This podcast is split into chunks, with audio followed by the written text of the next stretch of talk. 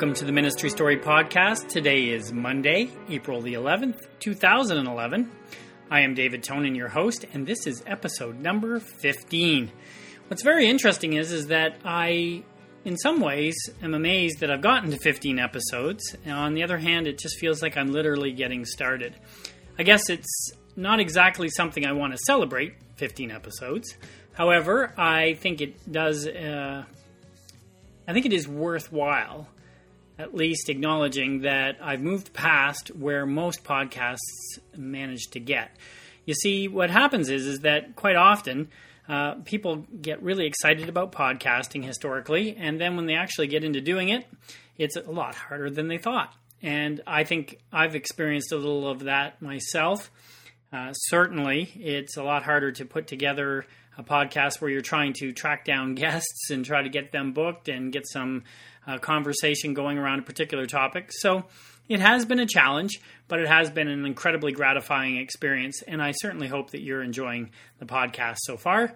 And we'll hopefully look forward to doing many, many more than just the 15 that we've started. In fact, I already have a couple guests lined up in the upcoming weeks. Today, however, I'm flying solo, and I just wanted to share a couple thoughts with you. Church marketing, I think, comes from good discipleship. The more I spend time talking with pastors and church leaders, and I get a chance to do that almost every week, the more I do that, the more I start to realize that if a church has a really good discipleship program put in place, if they have a strategy for discipleship, then they naturally have a good platform or a good solid base, a foundation, if you will, for doing good church marketing, maybe even doing great church marketing. And here's why I say that. In Matthew 28, verses 19 and 20, these are common, these are very well known verses by any of you who are listening to this who are church leaders. It basically says, Jesus says, Go therefore, or therefore go, and make disciples of all nations, baptizing them in the name of the Father, and of the Son, and of the Holy Spirit and teaching them to obey everything I have commanded you. Now, all of us who are Christian church leaders will absolutely resonate with that set of verses. We will absolutely endorse that. We will absolutely believe that. But you know what? I'm discovering as I meet with more and more churches that it's becoming obvious that not a lot of churches have a very focused and strategic discipleship plan.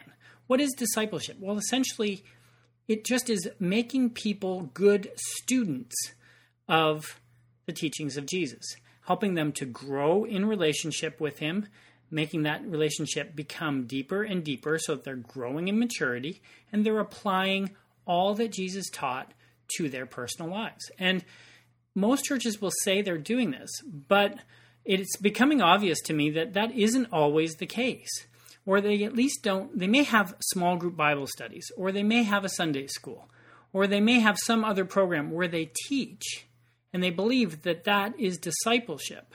But what I'm discovering is, and what I want to propose is that perhaps you look at the situation that's going on in your church and ask yourself this very hard question, which is do we have a discipleship strategy? And by strategy, I mean a, a very focused plan that's going to take people from where they begin with your church. Probably that's going to be where they commit their lives to, to Jesus, where they let Jesus be the leader of their life.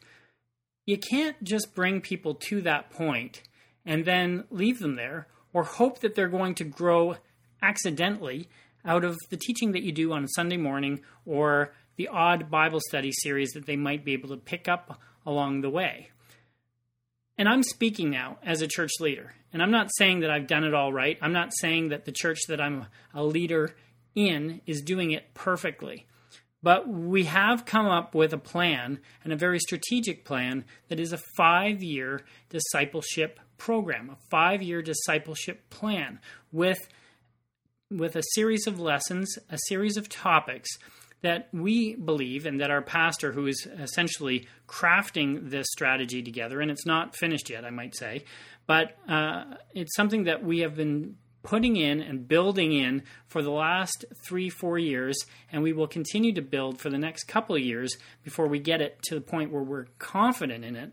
But the idea is to take somebody from a skeptic to a church leader in five years and build into their lives the ability to study the Bible, but also the ability to teach them all of the core, fundamental, foundational principles of Christianity that they could apply, the teachings of Jesus that they could apply, and that they will apply, and that we will encourage them to apply in their lives every day as they live and they live out and they grow in their relationship with Jesus and the application of his teachings in every aspect of their life. Now, that may sound like a very lofty goal, and it is. However, I believe it's very achievable. The challenge is that it is a lot of work. It requires a lot of commitment. It requires a, a strategy.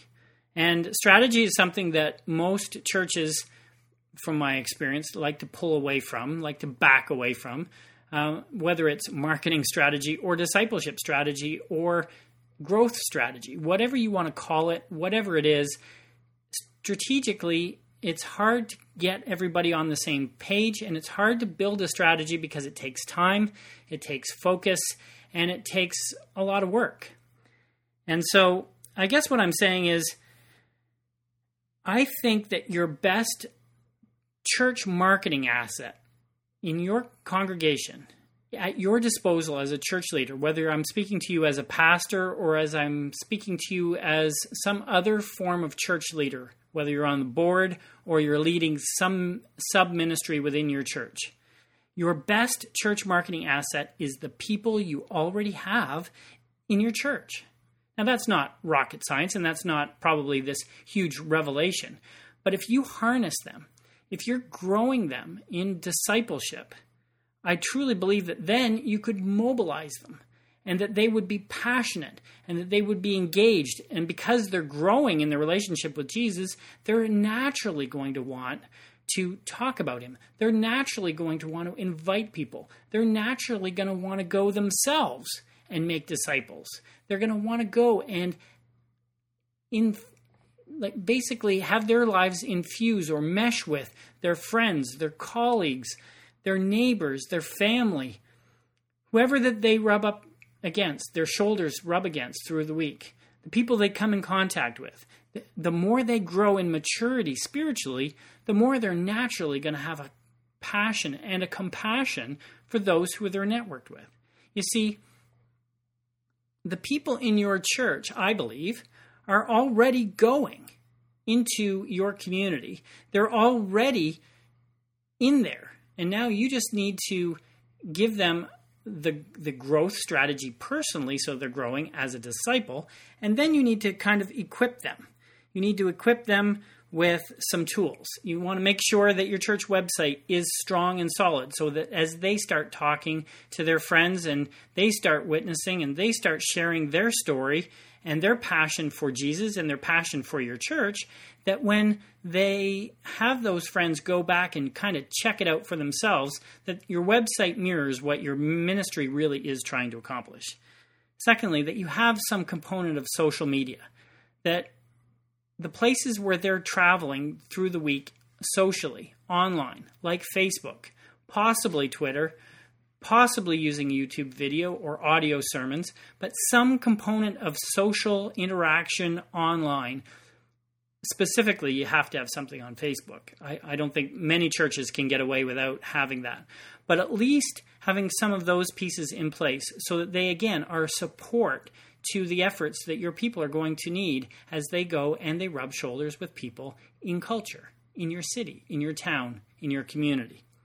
And then finally, as you're reaching out, you want to make sure that you give them some print materials, whether it's an invitation card, whether it's a postcard, a brochure, whatever it is that you're doing as a special outreach. I mean, every church at some point throughout the year is doing some sort of outreach, whether it's something for Easter, whether it's something for Christmas, or some other special event, a conference, concert, or otherwise that you're doing. Make sure that you have something printed something nice quality that represents again your ministry and the mission you have, the heartbeat you have for people, and the um, and the brand that it sort of builds on the brand that you've you've got going. And if you want to know a little bit more about brand, there's several podcasts that I've recorded with guests in the last few weeks that really touch on the topic of branding really well.